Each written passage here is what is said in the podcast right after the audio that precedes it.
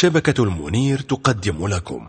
محاضرة سماحة الحجة السيد منير الخباز دام عطاؤه في الليلة الرابعة من شهر محرم الحرام لعام 1440 للهجرة النبوية بعنوان القرآن وطبيعة الإنسان تناقم أم تصادم. وذلك في جامع أهل البيت عليهم السلام بلوس أنجلوس الولايات المتحدة الأمريكية. نرفع آيات العزاء لمقام صاحب الأمر والزمان. عجل الله تعالى فرجه الشريف في مصاب جده الإمام الحسين عليه السلام. أعوذ بالله من الشيطان الغوي الرجيم. بسم الله الرحمن الرحيم. فأقم وجهك للدين حنيفا. فطرة الله التي فطر الناس عليها. لا تبديل لخلق الله.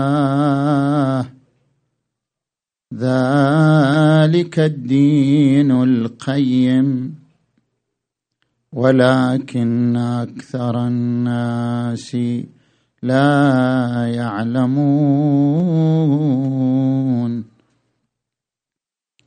آمنا بالله صدق الله العلي العظيم.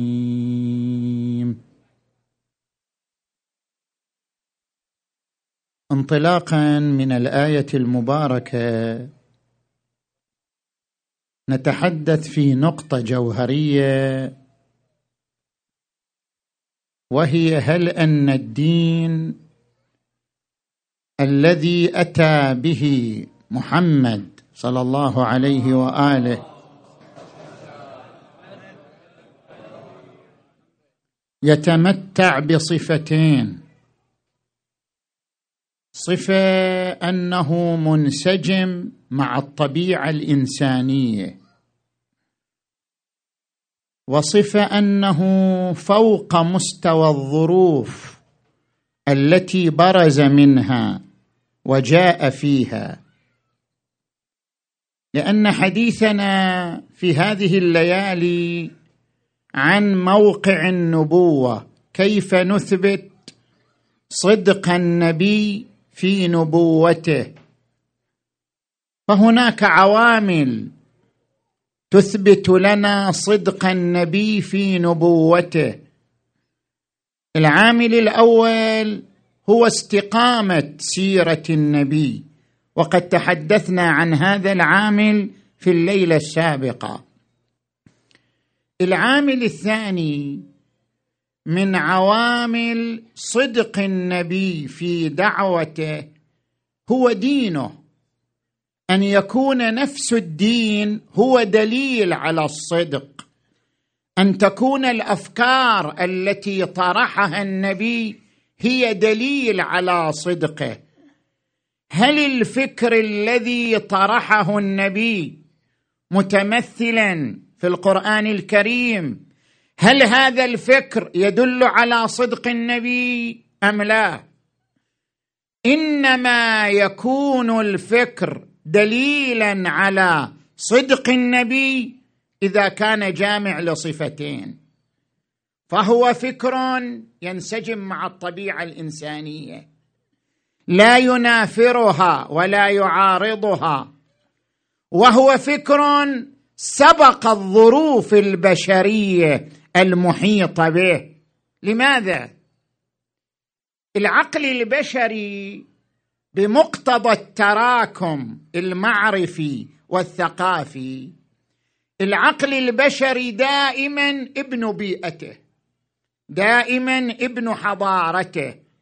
يعني أنت تعيش في حضارة قبل خمسمائة سنة يكون منتجك منسجم مع الحضارة التي عشت فيها. أنت الآن تعيش في حضارة القرن الواحد والعشرين منتجك الفكري أيضا منسجم مع الحضارة التي أنت فيها. دائما المنتج البشري هو ابن بيئته ابن حضارته بينما المنتج الإلهي فوق الظروف فوق مستوى الظروف التي ينطلق منها فوق مستوى الظروف التي يجيء منها. لذلك هل الدين هل المنتج الذي طرحه النبي صلى الله عليه وآله من خلال القرآن الكريم هل هذا المنتج كان ابن بيئته أم كان فوق مستوى الظروف التي جاء منها النبي؟ حتى نكتشف أنه منتج إلهي وأن النبي صادق في دعوته حينما قال هذا الدين ليس مني بل من الله.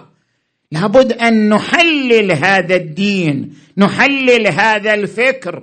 هل هو منطلق من الظروف الموضوعية التي عاشها النبي أم أنه أعلى وأسمى من تلك الظروف التي انطلق منها نبي الإسلام محمد صلى الله عليه وآله؟ نحن في هذه الليلة نريد أن نثبت أن هذا الدين وهذا المنتج القرآني دين ينسجم مع الطبيعة البشرية ودين فوق مستوى الظروف التي عاشها النبي صلى الله عليه وآله. لذلك فهو منتج إلهي.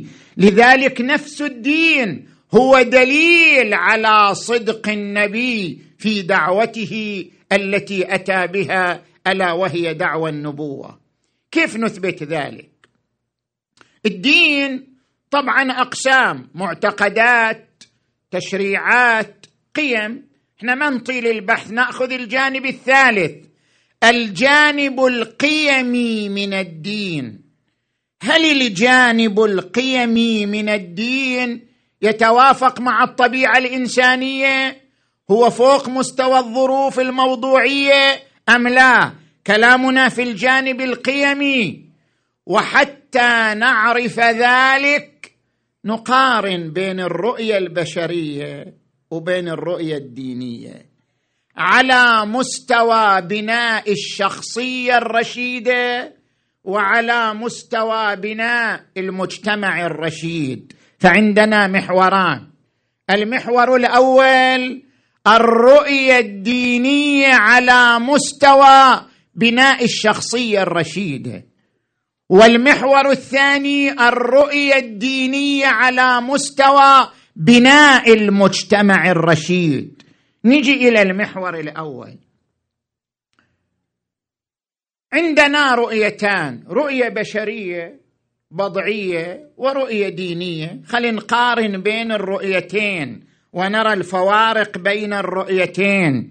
نتحدث اولا عن الرؤية البشرية الرؤية الأرضية الرؤية الوضعية. ما هي رؤية المجتمع البشري في بناء الشخصية الرشيدة؟ أذكر لك معالم هذه الرؤية. المعلم الأول ما هي الصحة النفسية؟ طبيعي أنت من تبني شخصية رشيدة لابد تبني اولا صحة نفسية. منطلق الإنسان الرشيد صحته النفسية. منطلق الإنسان السوي أن يعيش صحة نفسية. خلينا نعرف ما هي الصحة النفسية. ارجع إلى كتاب الطب النفسي المعاصر للدكتور عادل عكاشة. ارجع إلى كتاب المرشد في الطب النفسي لمجموعة من النخب المتخصصة في هذا المجال. ما هي الصحة النفسية اللي هي منطلق للشخصية الرشيدة؟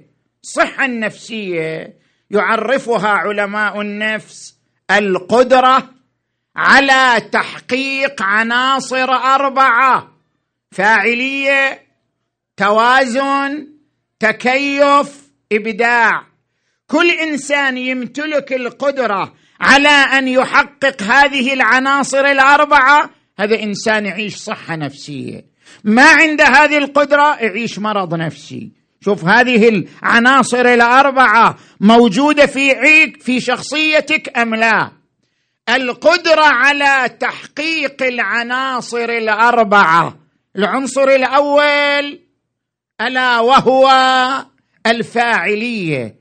هل يستطيع هذا الإنسان يمارس نشاطه اليومي بفاعلية؟ يطلع من البيت يروح للعمل يمارس عمله بدون اضطراب بدون قلق. هذا معنى الفاعلية.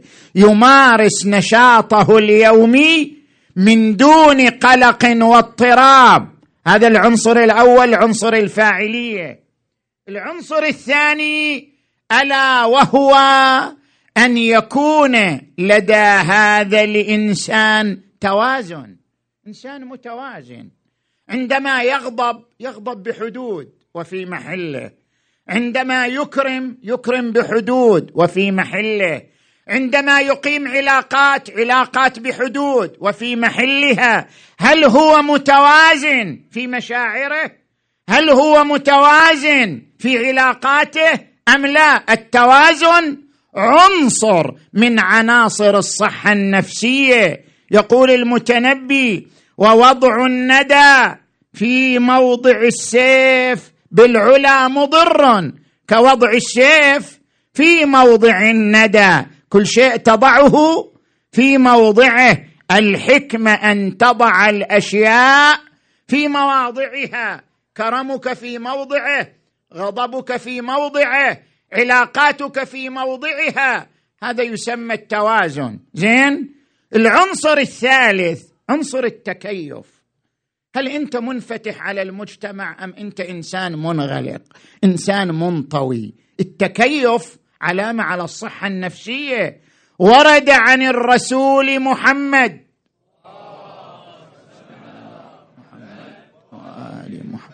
المؤمن من يألف ويؤلف.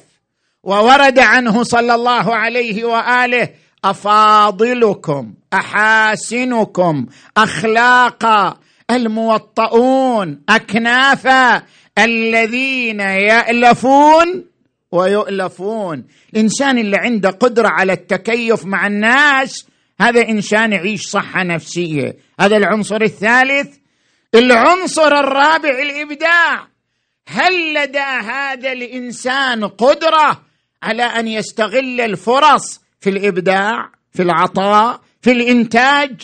أو ما عند هذه القدرة إذا كان يمتلك القدرة على الإبداع والإنتاج؟ فهو سليم نفسيا. زين؟ ورد عن الإمام أمير المؤمنين علي عليه السلام قيمة كل امرئ ما يحسنه. قيمتك بإنتاجك بعطائك. قيمة الإنسان ليس في شكله وليس في نسبه وليس في منصبه الوظيفي. قيمتك في إنتاجك وعطائك. ولذلك ورد عنه أيضا عليه السلام.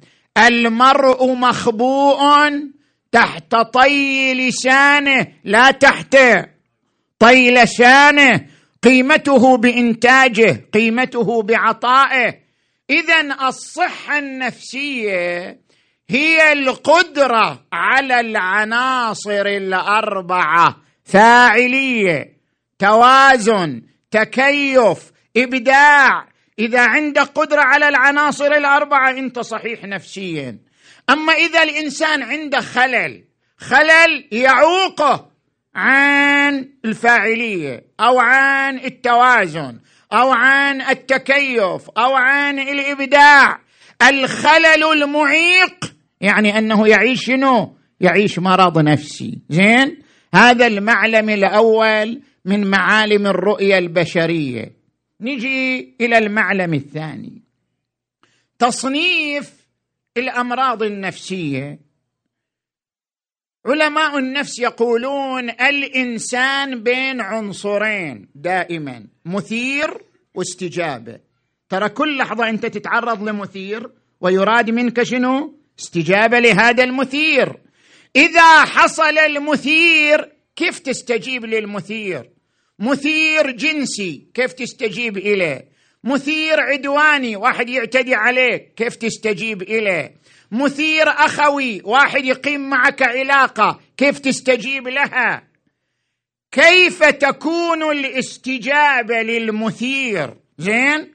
إذا كانت الاستجابة ضمن المبادئ الإنسانية هذا تسمى سلوك سوي هذا إنسان سوي. أما إذا كانت الاستجابة شاذة اذا هذا يعيش شنو؟ يعيش مرض نفسي. هذا المرض النفسي يقسم إلى عصاب ذهان شخصية سكوباتية. شنو الفرق بين الثلاثة؟ خل أشرح لك هذه النقطة. خلي يدخلوا الشباب داخل. تعالوا ادخلوا داخل. ليش جالسين برا؟ ادخلوا داخل. تفضلوا داخل ادخلوا داخل.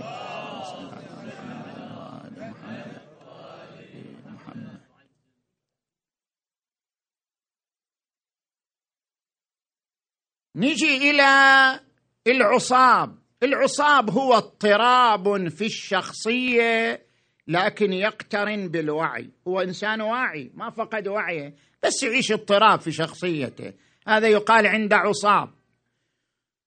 الدهان اضطراب مع فقد الوعي. خلاص إحنا نقول ضرب شوط. ما في فايدة. زين؟ فقد فقد الوعي. صار يتصرف تصرف المجانين. هذا عند ذهان. الشخصيه السكوباتيه هي التي تعيش اضطرابا في مشاعرها وعلاقاتها. شوفوا مرة يفرح مرة يحزن مرة يغضب مرة يهدى.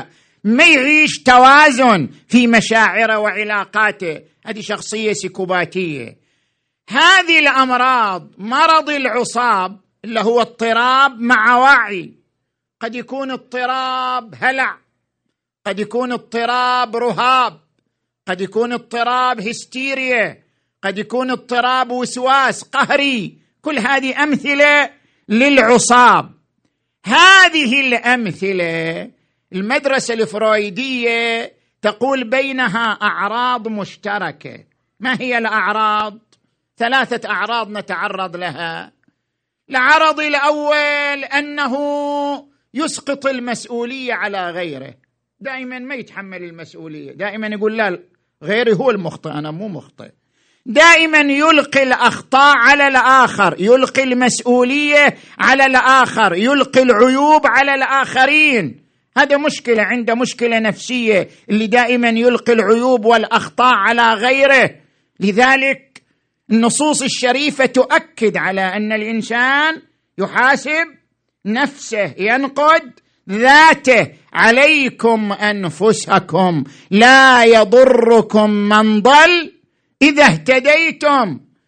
لسانك لا تذكر به عورة امرئ فكلك عورات وللناس ألسن وعينك. إن أبدت إليك مساوئا فصنها. وقل يا عين للناس أعين عليك بنفسك حاسبوا أنفسكم قبل أن تحاسبوا وزنوها قبل أن توزنوا. لا تلقي المسؤولية على الآخرين. حاسب نفسك اولا. زين؟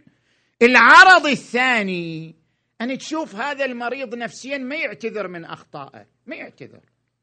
دائما يبرر لنفسه دائما يبرر لتصرفاته ما يعتذر. لي لا يمتلك روح الاعتذار مع أن روح الاعتذار عظيمة. إنسان اللي يعتذر ده إنسان عظيم. يعيش سمو في النفس. إذا أخطأت على أحد فاعتذر منه بادر للاعتذار. هذا دليل على سمو نفسك. ورد عن الإمام علي عليه السلام المعذرة برهان العقل. اللي يجي يعتذر إنسان عاقل. المعذرة برهان العقل. اعتذر قدم اعتذارك عن خطأك. زين؟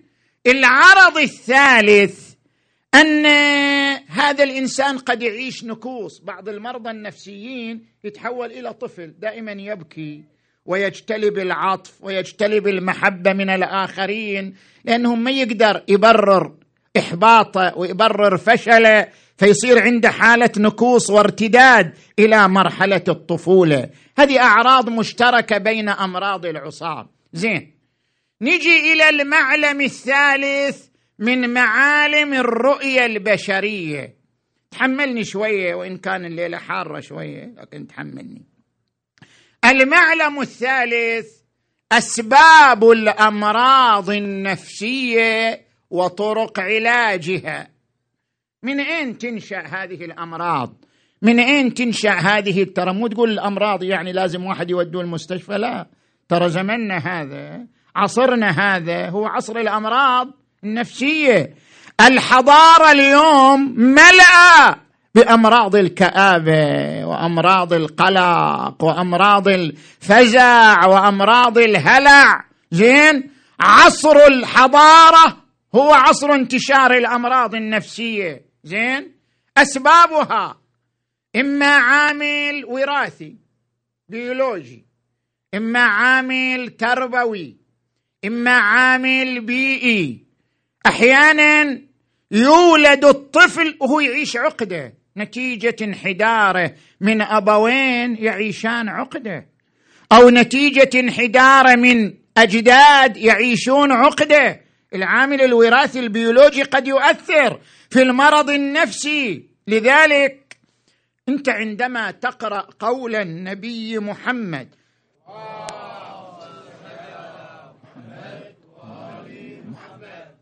اختاروا لنطفكم.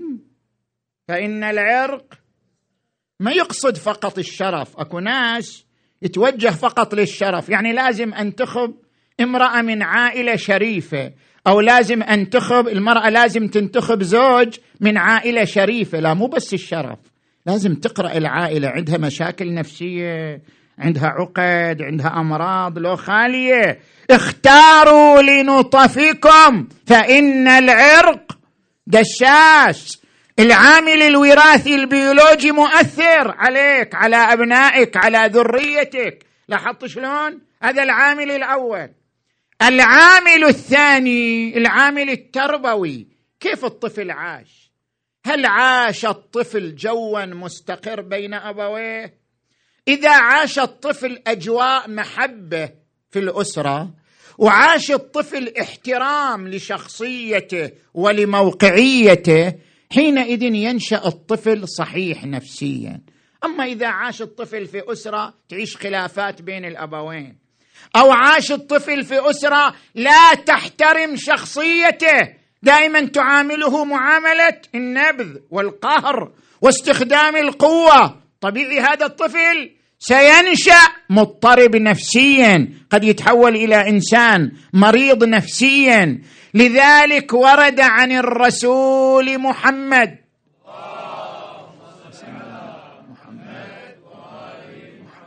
لاعب ابنك سبعا. انت سبع السنوات الأولى العب وياه.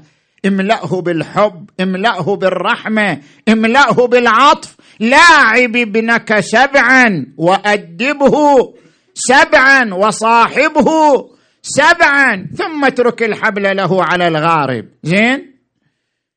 العامل الثالث العامل البيئي. طيب هذا طفل أسرته أسرة سليمة وتلقى تربية سليمة. بس ليش صار مريض نفسيا؟ العامل البيئي. كيف العامل البيئي؟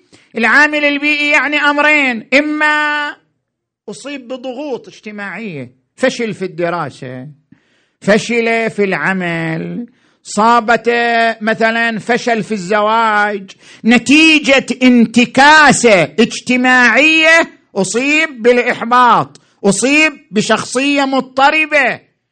أو أنه تلقى ثقافة منحرفة. وإحنا هذه مشكلتنا في الغرب. ابنائنا وين يروح؟ من وين يتلقى الثقافة؟ ما هو الإعلام الذي يسترفد منه الثقافة؟ أبناؤنا وأجيالنا. هل يتلقى ثقافة سليمة تنشئه على شخصية مستقرة سوية؟ أم أنه يتلقى ثقافة المجون؟ أم أنه يتلقى ثقافة العنف؟ أم أنه يتلقى ثقافة داعشية؟ تحول إلى إنسان داعشي متطرف. الثقافة عامل بيئي مؤثر على كون الإنسان شخصية سليمة أو شخصية شنو؟ مريضة. بعد أن عرفنا أسباب الأمراض النفسية نجي إلى طرق العلاج. عندنا أيضا طرق ثلاثة. يذكرها علماء النفس. الاتجاه التحليلي والاتجاه السلوكي والاتجاه الإرشادي. خل أشرح لك كل اتجاه مع مثال. الاتجاه التحليلي أن تستنطق المريض. من يجي المريض النفسي إلى الطبيب يحاول يستنطق عقل الباطن يحاول يستنطق مرحلة اللاشعور إما من خلال تنويم مغناطيسي يستنطق مرحلة اللاشعور أو من خلال أسئلة استدراجية إلى أن يكتشف ما في داخله شوف بعض المرضى النفسيين هذا مسكين لما كان طفل تعرض لاعتداء جنسي أو تعرض لاعتداء حاد من أحد أفراد الأسرة واختبأ أثر هذا الاعتداء في وين؟ في مرحلة اللاشعور ولما كبر أصبح مريض مرضا نفسيا. هذا من يجي إلى الطبيب يحاول الطبيب أن يستدرجه وأن يستنطق مرحلة اللاشعور إلى أن يكتشف بذرة المرض حتى يعالجه. هذا يسمى الاتجاه التحليلي أن تستنطق مرحلة اللاشعور شوف الإمام زين العابدين. علي عليه السلام في دعائه في مناجاته مناجاة الخائفين. عندما يستنطق النفس يستنطق مرحلة اللاشعور اللهم إني أشكو إليك نفسا بالسوء أمارة وإلى الخطيئة مبادرة وبمعاصيك مولعة. مياله إلى اللعب واللهو مملوءة بالغفلة والسهو. تسلك بي مسالك المهالك وتجعلني عندك أهون هالك. كثيرة العلل طويلة الأمل. هذا استنطاق للنفس استنطاق لمرحلة اللاشعور التفات للعيوب والأخطاء التي تحملها نفس الإنسان. زين؟ هذا الاتجاه التحليلي. الاتجاه الثاني هو الاتجاه الإرشادي عفوا الاتجاه السلوكي. الاتجاه السلوكي عبارة عن خطوات عملية لعلاج هذا الإنسان المريض حتى يرجع إنسان طبيعي. شلون هالخطوات العملية؟ إما خطوات تدريجية كما ورد عن النبي محمد.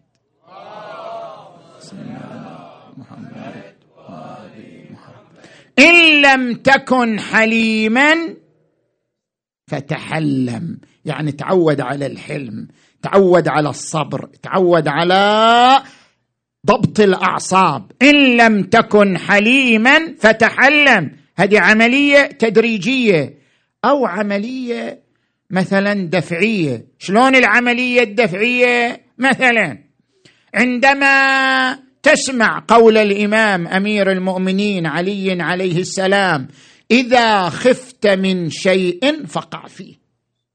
لا تتردد. أوقع. اقتحم. لماذا؟ فإن انتظارك له أشد من الوقوع فيه. حاول أن تهجم حاول أن تقتحم.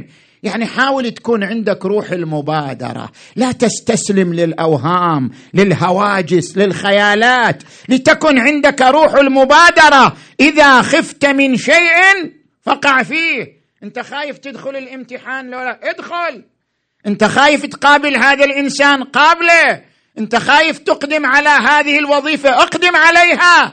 إذا خفت من شيء فقع فيه. هذه الخطوة الجريئة هي علاج نفسي. علاج نفسي يخلصك من التوترات والاضطرابات والاحتقانات. هذا اتجاه سلوكي. الاتجاه الثالث الاتجاه الإرشادي. الاتجاه الإرشادي عبارة عن وصايا عامة. شوف القرآن الكريم في سورة لقمان يتعرض لوصايا جدا مهمة على مستوى العلاج الإرشادي. إذ قال لقمان لابنه وهو يعظه يا بني لا تشرك بالله إن الشرك لظلم عظيم. ليش؟ لأن الوحدانية توفر لك الإطمئنان والهدوء. انت انسان محتاج إلى الاستقرار محتاج إلى الهدوء النفسي. التوحيد يوفر لك الاستقرار النفسي والهدوء. يقول القرآن الكريم والذين آمنوا وتطمئن قلوبهم بذكر الله. ألا بذكر الله؟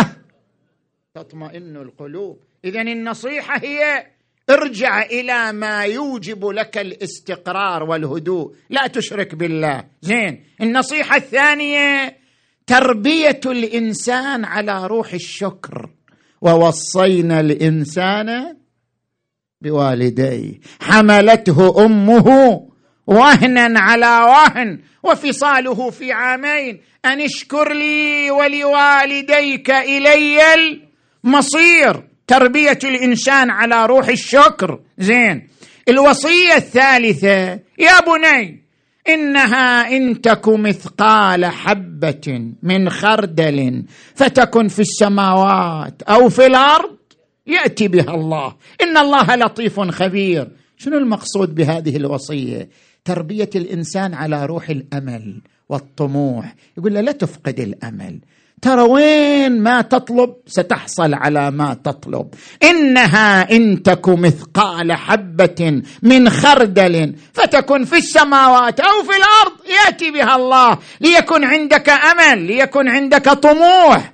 الوصية الرابعة زين تربية الإنسان على تنظيم الحقوق. يا بني أقم الصلاة. وأمر بالمعروف. وانهى عن المنكر واصبر على ما أصابك. إن ذلك من عزم الأمور. حق الله أقم الصلاة.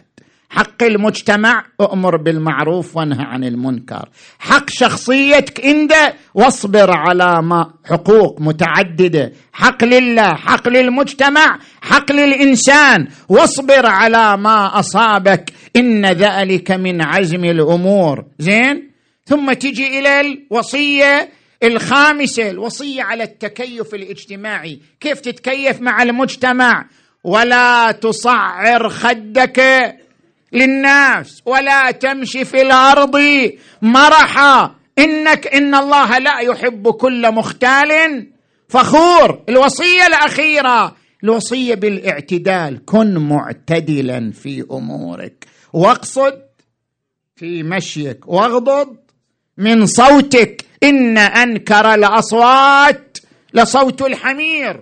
هذه الإرشادات القرآنية اتجاه إرشادي في علاج الأمراض النفسية. زين. فرغنا الآن من بيان معالم الرؤية البشرية في علاج الأمراض النفسية في تثبيت الصحة النفسية في بناء الشخصية الرشيدة نجي الآن للرؤية الدينية الرؤية السماوية. ماذا قدمت الرؤية السماوية في بناء الشخصية الرشيدة في بناء الصحة النفسية؟ ماذا قدمت؟ هنا ثلاث ركائز للرؤية الدينية التفت إليها. الركيزة الأولى الركيزة الفكرية. الدين يقول لا يمكن الفصل بين البناء العملي والبناء الفكري. انت بدل أن تصنع شخصية رشيدة اصنع فلسفة للحياة اولا. ما يمكن أن نحقق شخصية سوية رشيدة إلا إذا صنعنا له فلسفة للحياة.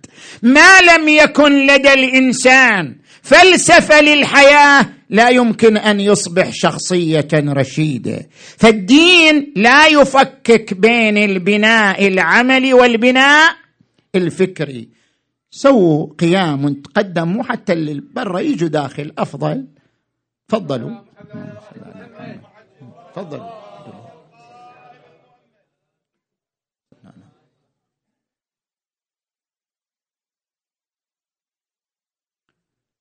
الشخصية العملية متفرعة على الشخصية الفكرية. لا يمكن الفصل بينهما. وهذا الفارق الجوهري بين الرؤية البشرية والرؤية الدينية. الرؤية البشرية تفكر كيف تعالج المرض النفسي. كأن المرض النفسي منفصل. بينما الرؤية الدينية تقول اولا حقق لهذا الإنسان فلسفة في الحياة. اولا اعط هذا الإنسان هدفا في الحياة بعد ذلك انطلق إلى علاج أمراضه النفسية. لا يمكن الفصل بين البناء العملي والبناء الفكري. لذلك الركيزة الفكرية مهمة في الرؤية الدينية. ما هي الركيزة الفكرية؟ اولا عندنا أسئلة. هل للحياة هدف أم لا هدف لها؟ الرؤية المادية تقول شنو؟ هدفك في الحياة أن تتسابق حتى تحصل على الوظيفة صح؟ هدفك في الحياة أن تتصارع حتى تحصل على المعدل الدراسي. هدفك في الح... وهكذا. يعني الهدف المادي هو الهدف لهذه الحياة. هذه الرؤية البشرية. الحياة بنظر الرؤية البشرية صراع. صراع على ماذا؟ وتسابق على المناصب على الوظائف على المعدلات على هذه المواقع المادية. لذلك القرآن يتعرض إلى هذه الجهة أنهم ينظرون إلى الحياة بهذا المنظار. يقول القرآن الكريم زين للناس حب الشهوات من النساء والبنين والقناطر المقنطرة من الذهب والفضة والخيل المسومة والأنعام والحرث ذلك متاع الحياة الدنيا. أنت قاعد تركز على هدف قصير زين؟ أو عندما يقول القرآن ألهاكم التكاثر. تكاثر يعني شنو؟ يعني الصراع على الكثرة. قد املك قد تملك أنت؟ قد أحصل؟ قد أنت تحصل؟ ألهاكم التكاثر حتى زرتم المقابر. إلى أن جاءكم الموت وأنتم مشغولين بهذا الصراع المادي. اذا الرؤية البشرية ترى أن الهدف هو التسابق المادي بينما الرؤية الإسلامية ترى أن الهدف أسمى من ذلك. ما هو الهدف؟ أن تكون خليفة الله في الأرض. هذا هو الهدف. إني جاعل في الأرض خليفة. الهدف ليس السباق المادي. الهدف أسمى من كل ذلك. هناك هدف أسمى من ذلك. أن تكون خليفة لهذا الخالق العظيم في الأرض. أن تكون ممثلا له في الأرض. ما هي معالم الخلافة في الأرض؟ معالم الخلافة أربعة عناصر. العنصر الأول الإعمار. أنت خلقت لتعمر الأرض لتبني الحضارة. هو أنشأكم من الأرض واستعمركم فيها. العنصر الثاني ألا وهو العدالة. حضارة بدون عدالة حضارة فاشلة. لقد أرسلنا رسلنا بالبينات وأنزلنا معهم الكتاب والميزان ليقوم الناس بالقسط. عداله العنصر الثالث العبادة. وما خلقت الجن والإنس إلا ليعبدون. طبعا مو المقصود بالعبادة فقط الصلاة والصوم. ترى الصلاة والصوم مظهر للعبادة. مو هي العبادة الحقيقية.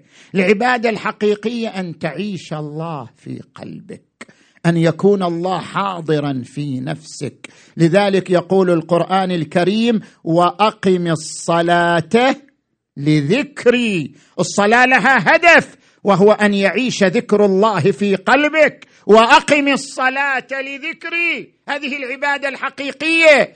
العنصر الرابع الأخوة. ما خلق المجتمع البشري ليتقاتل. خلق المجتمع البشري ليتلاقى. يا أيها الناس إنا خلقناكم من ذكر وأنثى وجعلناكم شعوبا وقبائل لتعارفوا لا لتقاتلوا لا لتحاربوا.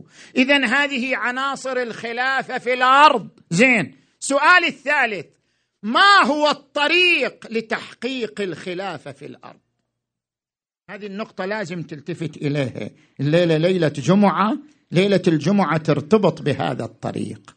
ما هو طريق تحقيق الخلافة في الأرض؟ الدنيا التي نعيشها هي طريق امتحان وابتلاء. الدنيا هي طريق امتحان عويص. القرآن الكريم يركز على هذه النقطة. يقول هل أتى على الإنسان حين من الدهر لم يكن شيئا مذكورا؟ إنا خلقنا الإنسان من نطفة أمشاج. نبتليه يعني أنت في موضع ابتلاء دائما. نبتليه فجعلناه سميعا بصيرا. ويقول القرآن الكريم ولنبلونكم بشيء من الخوف. والجوع. كل واحد حسب مقامه. واحد خوف واحد جوع واحد نقص. ونقص من الأموال والأنفس والثمرات. وبشر الصابرين. الدنيا طريق ابتلاء وامتحان. نحن بين جزيرتين. شوف الإنسان بين جزيرتين. جزيرة عالم الذر جزيرة عالم ما بعد الموت. الدنيا بحر بين جزيرتين. الإنسان جاء من جزيرة ويسبح إلى جزيرة أخرى. نحن جئنا من جزيرة لا نذكرها. لا نتذكر شيئا من أخبارها. جزيرة عالم الذر. عندما كنا أرواحا في عالم الذر عندما كنا في ذلك العالم نقدس الله ونسبحه. من ذلك العالم. نزلنا إلى هذا البحر ونحن نسبح ونسبح ونسبح حتى نصل إلى الجزيرة الأخرى. ألا وهي عالم ما بعد الموت. القرآن يعبر عن هذه السباحة. يقول يا أيها الإنسان إنك كادح إلى ربك كدحا فملاقيه. أنت تعيش سباحة؟ انت تعيش تصارع الأمواج. انت في حالة صراع مع الأمواج العاتية. انت في حالة كدح إلى أن تلقى ربك كادح إلى ربك كدحا فملاقيه. أما الآن انت في البحر بحر عالم الدنيا. كيف تسبح هذا البحر؟ كيف تقطعه؟ الناس ثلاثة. هناك شخص يسبح بمهارة. هو فوق الأمواج. هذا يقول عنه القرآن الكريم والعصر إن الإنسان لفي خسر إلا الذين آمنوا وعملوا الصالحات. إليه يصعد الكلم الطيب والعمل الصالح. العمل الصالح يرفعك فوق الأمواج تسبح بمهارة والعمل الصالح يرفعه. وهناك إنسان لا. سقط إلى عمق البحر خسر ومن يحلل عليه غضبي. فقد هوى هوى إلى عمق البحر لم يعرف السباحه زين؟ وهناك إنسان مثلنا تارى فوق وتارى تحت تارى يصعد فوق الموج وتارى يأكله الموج. وآخرون اعترفوا بذنوبهم خلطوا عملا صالحا. وآخر سيء فأولئك عسى الله أن يعفو عنهم. اذا عالم الدنيا عالم سباحة عالم ابتلاء عالم امتحان. هذا العالم كيف تحقق فيه خلافة الله في الأرض؟ كيف تنجح في الامتحان؟ كيف تنجح في الابتلاء؟ هذا هو المحك هذا هو المصب. زين هذه هي الركيزة الفكرية. نجي إلى الركيزة الثانية الركيزة العملية. شنو الركيزة العملية؟ ركز معي جيدا. محور الشخصية الرشيدة. حتى تصير شخصية رشيدة تأجيل اللذة. مو كل لذة لازم تأخذها لازم تأجل اللذة. كيف؟ اللذة على ثلاثة أقسام. لذة حسية لذة نفسية لذة عقلية. خل أشرح لك. اللذة الحسية مثل لذة الطعام مثل لذة الجنس. هذه لذة حسية.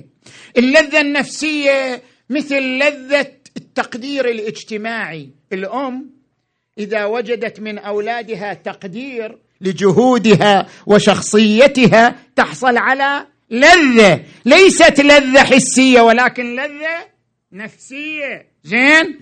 اللذة العقلية هي اللذة بالمعلومات. تصير عالم رياضيات عالم فيزياء أي عالم من العلوم. كلما فككت المعادلات تحصل على لذة عقلية. اذا اللذة على ثلاثة أقسام.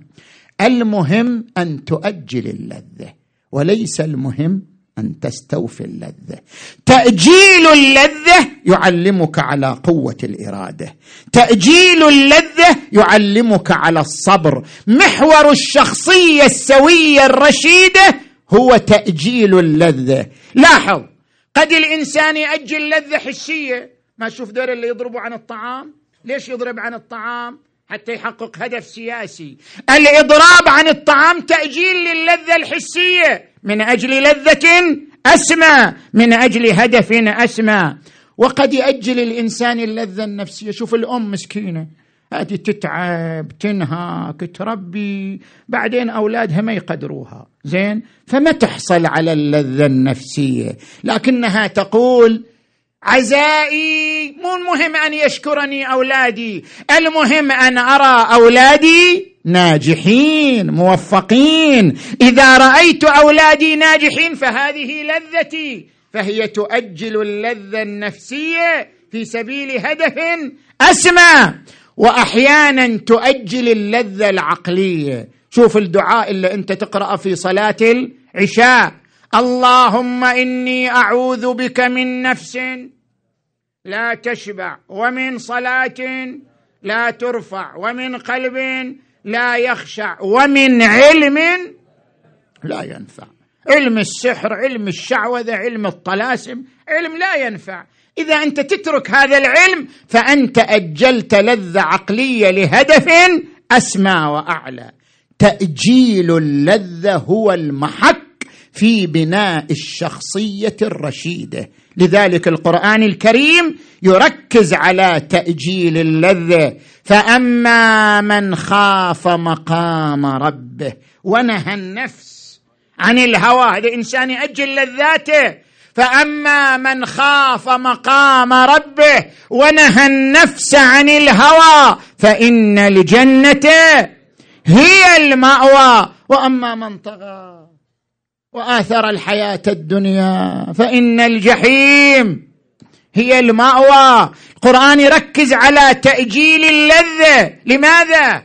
لأن تأجيل اللذة يبني التوازن في الشخصية. شوف الإنسان مكون من عقل وشهوة. ورد عن الإمام أمير المؤمنين علي عليه السلام لذكره الصلوات.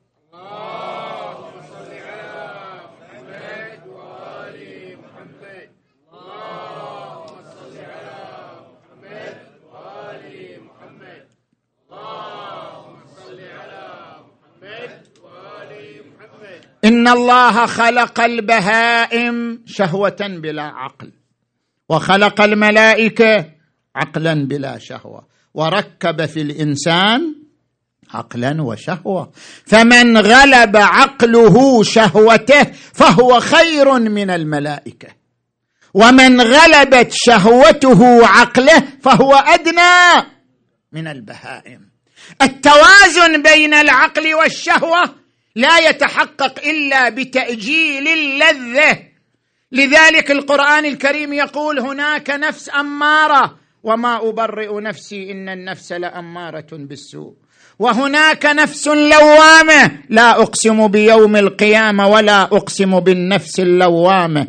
وهناك نفس مطمئنة. يا أيتها النفس المطمئنة ارجعي إلى ربك راضية مرضية. كيف نحقق النفس المطمئنة؟ بتقديم النفس اللوامة على النفس الأمارة. تحكيم النفس اللوامة على النفس الأمارة ينتج نفسا مطمئنة وهذا لا يتحقق إلا بتأجيل اللذة. أجل لذتك الجنسية إلى الزواج المبارك. أجل لذاتك الحسية إلى الطعام المباح الطعام الحلال. أجل لذتك النفسية إلى الصلاة إلى العلاقة مع الله. تأجيل اللذة هو مصب الشخصية الرشيدة. زين؟ هذه الركيزة الثانية. نجي إلى الركيزة الأخيرة. مبادئ تأجيل اللذة. هنا يكمن الفرق الثاني بين الرؤية البشرية والرؤية الدينية. الرؤية البشرية والرؤية الدينية متفقان على أن تأجيل اللذة مهم.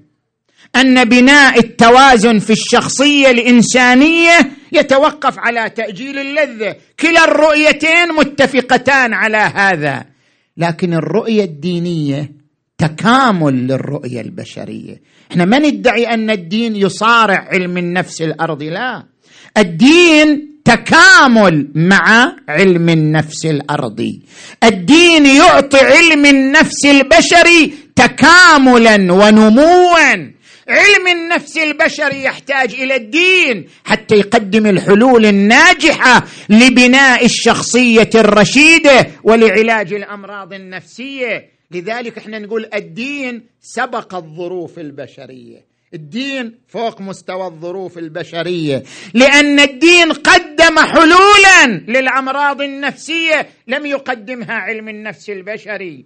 الدين قدم بناء للشخصية الرشيدة لم يقدمها علم النفس البشري. فالدين تكامل لعلم النفس البشري الوضعي. لذلك ما هي مبادئ علم النفس البشري. ما هي مبادئ الدين؟ الآن أنت تجيب واحد مريض نفسيا دخل على طبيب نفسي يقول له افصح عن أخطائك صارح نفسك افعل كذا افعل كذا. يقول له ليش؟ يقول له حتى ترجع إنسان طبيعي. طيب ليش أرجع إنسان طبيعي؟ ليش تريد مني أرجع إنسان طبيعي؟ قل له حتى تحقق السعادة المادية. اذا المبدأ الذي ينظر إليه علم النفس البشري هو السعادة المادية. بينما الدين يقول لا السعادة المادية مو هي الهدف لأن السعادة المادية قد تتحقق وقد لا تتحقق. لو جعلنا الهدف فقط أن تحصل على منصب لو جعلنا الهدف فقط أن تحصل على معدل دراسي لو جعلنا الهدف فقط أن تحصل على ثروة امتلأ المجتمع بكثير من الفاشلين والمحبطين. صح لو لا؟ لأن كثيرا من الناس لا تساعده الظروف على تحقيق المعدل الدراسي لا تساعده الظروف على استلام الوظيفة المرموقة لا تساعده الظروف على أن يحصل على السعادة المادية. فهذا يعني أن يمتلئ المجتمع بالمحبطين والفاشلين. اذا هناك مبادئ أسمى وأرقى من ذلك. ما هي تلك المبادئ؟ ما هي المبادئ الدينية لتأجيل اللذة من خلال تلك المبادئ؟ يا إخوان نعرف الفارق بين الرؤية البشرية والرؤية الدينية. المبادئ التوكل على الله. الزهد الفناء في الله. نجي إلى المفردة الأولى التوكل على الله. ورد عن الرسول محمد. محمد من أعطى ثلاثا أعطي ثلاثا.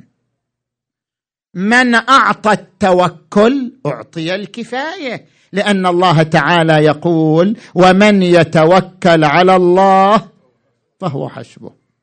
ومن أعطى الشكر أعطي الزيادة لأن الله تعالى يقول لئن شكرتم لأزيدنكم ولئن كفرتم إن عذابي لشديد. ومن أعطى الدعاء أعطي الإجابة لأن الله تعالى يقول ادعوني أستجب لكم. من أعطى التوكل أعطي الكفاية. أول مفرده أول مبدأ من مبادئ تأجيل اللذة التوكل على الله أن تثق بالله. كل الأمور كل الأسباب المادية قد تقطعك يوم من الأيام. قد تصبح يوم من الأيام وحيد لا ينفعك أي سبب مادي.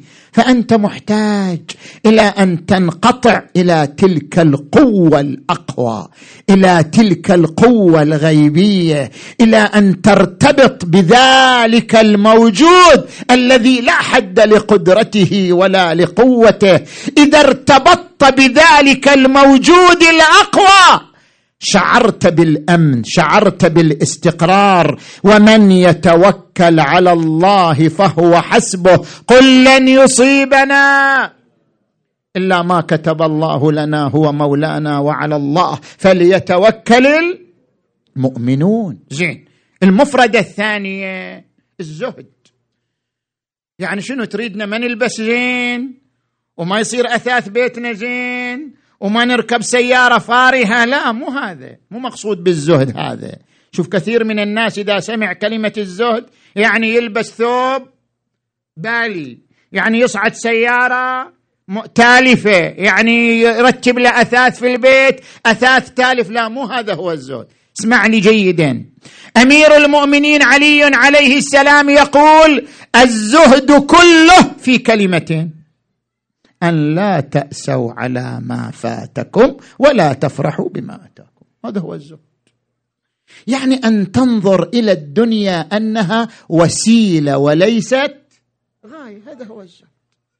هذا هو الفرق بين الرؤية الدينية والرؤية البشرية. الرؤية البشرية ترى الدنيا غاية المنصب غاية الوظيفة غاية الثروة غاية. أما الدين يقول هذه كلها أدوات ووسائل. أنت في فترة امتحان واختبار الدنيا دار ممر لا دار مقر. والله عنده حسن المآب. هذه كلها وسائل. فإذا اعتبرت الدنيا وسيلة اذا لن تأسى على ما فات ولن تفرح بما أتى لأنها مجرد وسائل تذهب ويأتي غيرها. هذا هو الزهد الحقيقي. المفردة الثالثة المبدأ الثالث من مبادئ تأجيل اللذة ألا وهو الفناء في الله. ورد عن الرسول محمد محمد محمد. تخلقوا بأخلاق الله. كيف يعني نتخلق بأخلاق الله؟ كيف يعني تكون صادق؟ تكون نقي تكون سليم. أخلاق الله الصدق أخلاق الله الحلم أخلاق الله البذل والجود. تخلقوا بأخلاق الله. إذا تخلق الإنسان بأخلاق الله أصبح مرآة لله أصبح مظهرا لله أصبح خليفة الله في أرضه. هذا معنى الخلافة. أن تتخلق بأخلاق الله. أن تكون مظهرا لله. التخلق بأخلاق الله يجعلك شخصية رشيدة. يجعلك شخصية سليمة. يجعلك خاليا من الأمراض النفسية. ورد عن الإمام الصادق عليه السلام. إن الرجل منكم إذا كان صادقا في دين صادقا في حديثه مؤديا للأمانة ورعا في دينه حسن الخلق مع الناس. قيل هذا جعفري وقيل هذا أدب جعفر. الجعفري الصادق الأمين حسن الخلق الورع في الدين. قيل هذا جعفري وقيل هذا أدب جعفر فيسرني ذلك. وإذا كان على خلاف ذلك قالوا فعل الله بجعفر ما فعل ما كان أسوأ ما يؤدب به أصحابه. اذا أخلاق الله هي هذه الصفات العظيمة. بعد أن استعرضنا هذا البحث الطويل معك ها؟ وكان بحثا طويلا. نعود إلى النتيجة التي كنا نريد أن نصل إليها. هذا الدين الذي عرضناه. هذا الدين بركائزه الفكرية والعملية ومبادئه. هل هذا الدين مستوى الظروف البشرية أم فوق مستوى الظروف البشرية؟ إنسان وهو محمد بن عبد الله.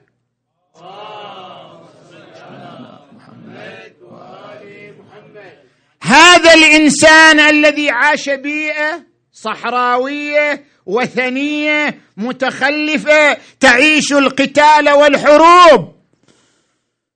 كيف استطاع أن يصدر منه هذا المنتج؟ لو كان هذا المنتج بشريا لكان هذا المنتج بمستوى ثقافة مكة. بمستوى ثقافة الصحراء بمستوى ثقافة الحضارة التي عاش فيها النبي صلى الله عليه وآله. لأن الإنسان لا يستطيع أن يصدر منتج إلا من خلال ثقافته إلا من خلال بيئته إلا من خلال حضارته. بينما المنتج الذي جاء به النبي من خلال القرآن الكريم نراه فوق مستوى البيئة التي عاشها الرسول فوق مستوى الظروف التي برز منها النبي فوق مستوى البشرية التي انطلق منها النبي. هذا دليل على أن المنتج إلهي وليس بشري. إذا نفس الدين نفس الجانب القيمي من الدين هو دليل على صدق النبي في دعوته. عندما يسألك إنسان ما هو الدليل على أن محمد نبي؟ قل الدليل واضح. نفس الدين الذي أتى به اقرأه قراءة تحليلية تجد أن هذا الدين ليس منتج بشري وإنما هو منتج إلهي لأن الدين الذي أتى به ويتمثل في تعاليم القرآن الكريم كما تحدثنا في بناء الشخصية الرشيدة. هذا الدين من جهة موافق للطبيعة الإنسانية من جهة أخرى هو فوق مستوى الظروف الموضوعية التي برز منها النبي وجاء منها النبي محمد صلى الله عليه وآله. فأقم وجهك للدين حنيفا فطرة الله التي فطر الناس عليها. هل أزيدك هذه المعلومة؟ وأختم المجلس. زين؟ إحنا ما نذكر أشياء من جيوبنا. هذه المصادر العلمية أنت أقرأها. ادخل إلى موقع منظمة الصحة العالمية وشوف شنو التقريرات عن نسبة الانتحار. يقول لك نسبة الانتحار في المجتمعات المتحضرة غير المتدينة أكثر من نسبة الانتحار في المجتمعات المتخلفة لكنها متدينة. يقول لك نسبة معدل الانتحار في السويد فنلندا اليابان فرنسا هذه المجتمعات المتحضرة المتقدمة تكنولوجيا نسبة ظاهره الانتحار فيها أضعاف أضعاف نسبة الانتحار في المجتمعات العربية المتخلفة ماديا. لماذا؟ يقول لك تبين من هذه الإحصاءات السنوية أن الدين يلعب دورا في بناء الشخصية الهادئة في بناء الشخصية المستقرة. الدين يلعب دورا في بناء هذا الإنسان.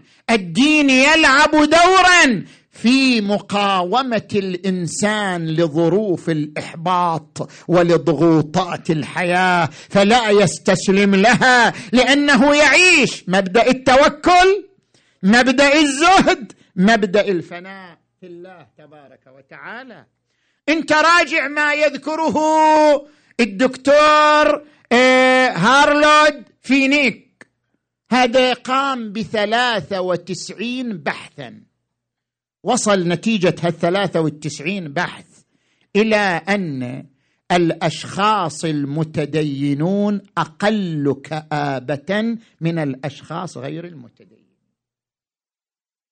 استنتج من ثلاثة وتسعين بحث أن الدين يساعد الإنسان على التخلص من أمراض الكآبة على التخلص من الشخصية السيكوباتيه على التخلص من الشخصية الإنهزامية.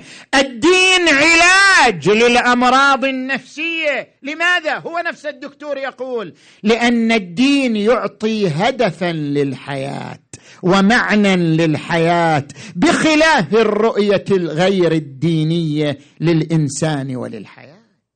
من هنا يتبين لنا أن الدين الذي جاء به النبي منسجم مع الطبيعة البشرية. يبنيها يعالج أمراضها يرفع الاحتقانات والتوترات منها ومن جهة أخرى هذا الدين فوق مستوى الظروف التي برز منها النبي صلى الله عليه وآله مما يدل على أنه منتج إلهي وليس منتجا بشريا. هذا الدين بنى علي بن أبي طالب. هذا الدين بنى الحسن والحسين. هذا الدين هو الذي جعل علي بن أبي طالب يمتلك تلك الطاقة الجبارة من قوة الإرادة. يقول والله لو أعطيت الأقاليم السبعة بما تحت أفلاكها على أن أعصي الله في نملة أسلبها جلب شعيرة ما فعلت. والله لو كان المال لي لساويت بينهم فكيف والمال مال الله؟ هذا الدين هو الذي بنى الحسين وجعل من الحسين شخصية صامدة شامخة. لا تتراجع ولا تتنازل. وإذا هو إلى آخر لحظة من لحظات حياته والدم يشخب على جسده كالميزاب وهو يقول اللهم رضا بقضائك وتسليما لأمرك. يا غياث المستغيثين إلهي تركت الخلق طرا في هواك وأيتمت العيال لكي أراك فلو قط قطعتني في الحب إربا لما مال الفؤاد. إلى سواك هكذا الحسين بن علي ماشيا صامدا. إلى أين؟ إلى هدفه. اعترضه الحر بن يزيد الرياحي في طريقه. قال له الحسين دعني. قال والله لا أدعك. قال الحسين والله لا أتبعك. قال اذا خذ طريقا لا يرجع يرجعك المدينة ولا يدخلك الكوفه حتى يكون عذرا لي أمام الأمير عبيد الله بن زياد. التفت الحسين لاصحابه من يدل الطريق. قال الطرماح أنا أدل الطريق يا أبا عبد الله. أخذ الطرماح بناقة أبي عبد الله. يا ناقتي لا تذعري من زجري. وشم شمري قبل طلوع الفجر.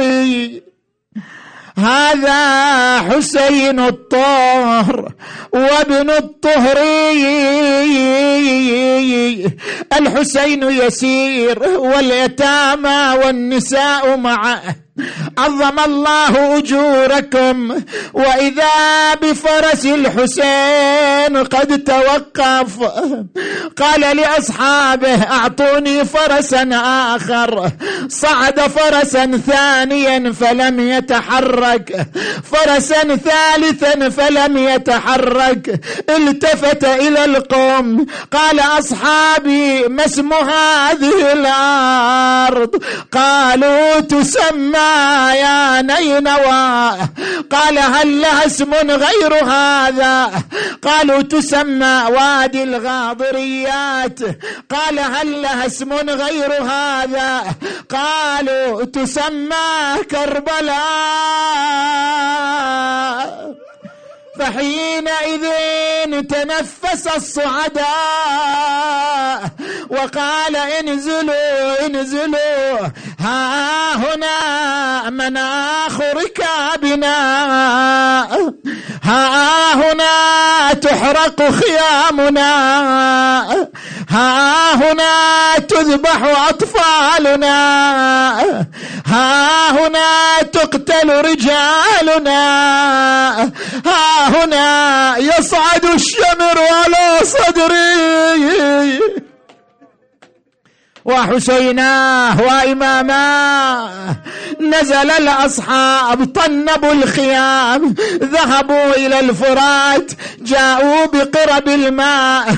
لما جاء اليوم الثاني فخرجت العقيلة زينب تنظرها. العقيلة زينب مضطربة تنظر ماذا حصل؟ رمقت بطرفها. وإذا بالجيوش قد أحاطت بالحسين. الخير. وحسيناه وإماماه من كل جانب ومكان. أقبلت إلى أخيها أبي عبد الله. قالت أبا عبد الله أرى الجيوش أحاطت بنا. أرى العساكر أحدقت بنا.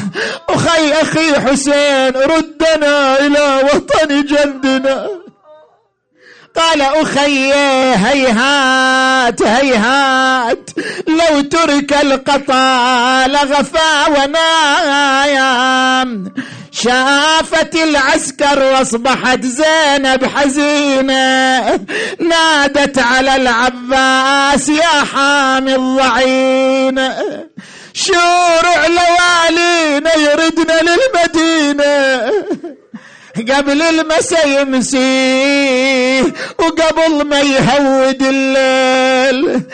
قالها أنا ما أقدر أتقدم لأخوي حسين بالشر والأرض هذه كربلاء والشهر. عاشور فوز وشهادة ومرجلة ونور على نور. اليوم يوم المرجلة وعز الرجاجيل.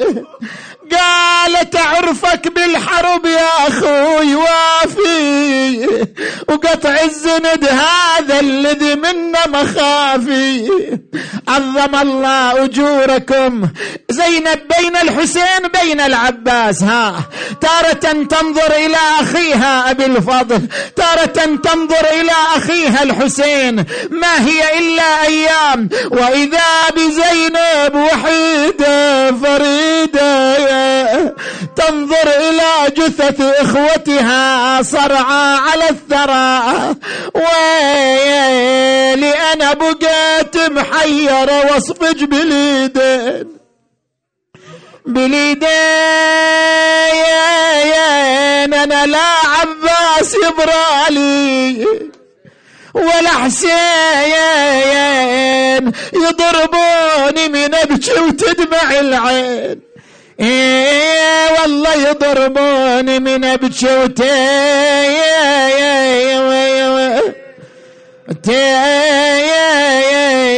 دمع العين وتبقى عبرتي بصدري تكسر. هكذا زينب ومن قبل كانت بفنا دارها. تحط الرحال. يا الله. اللهم بالحسين الوجيه وجده وأبيه وأمه وأخيه والتسعة من بنيه. اللهم اغفر ذنوبنا واستر عيوبنا وكفر عنا سيئاتنا وتوفنا مع الأبرار. اللهم اشف مرضانا ومرضى المؤمنين والمؤمنات.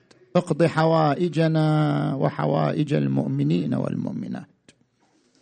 اللهم انصر إخواننا المؤمنين في كل مكان. يا أرحم الراحمين.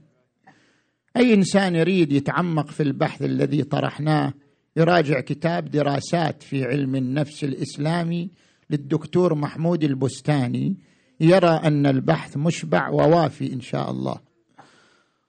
اللهم صل على محمد وآل محمد. اللهم كن لوليك الحجة بن الحسن. صلواتك عليه وعلى آبائه في هذه الساعة وفي كل ساعة.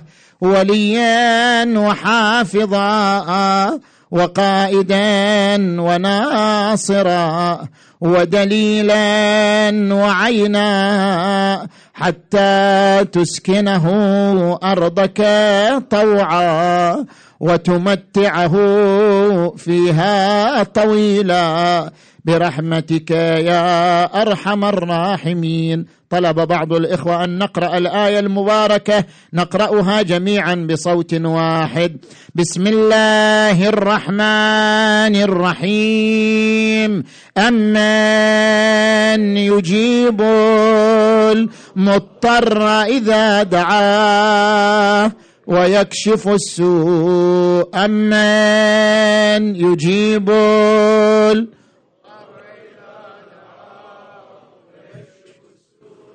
أمن يجيب المضطر إذا دعاه أمن يجيب المضطر إذا دعاه أمن يجيب المضطر إذا دعاه ويكشف السوء عشر مرات. يا الله يا الله يا الله. يا الله يا الله يا الله يا الله يا الله يا الله يا الله اللهم باسمك العظيم الأعظم الأعظم الأعز الاجل الاكرم يا الله. اللهم بحق الزهراء وأبيها وبعلها وبنيها والسر المستودع فيها. اللهم اشف مرضانا واقض حوائجنا وحوائج المؤمنين والمؤمنات. اللهم وفقنا لمرضاتك وجنبنا معاصيك. اللهم ارزقنا في الدنيا زيارة الحسين وفي الآخرة شفاعته. يا أرحم الراحمين. اللهم عجل لمولانا وصاحب الزمان الفرج والنصر. يا أرحم الراحمين. وإلى أرواح أمواتكم وأموات المؤمنين والمؤسسين. الفاتحة تسبقها الصلوات.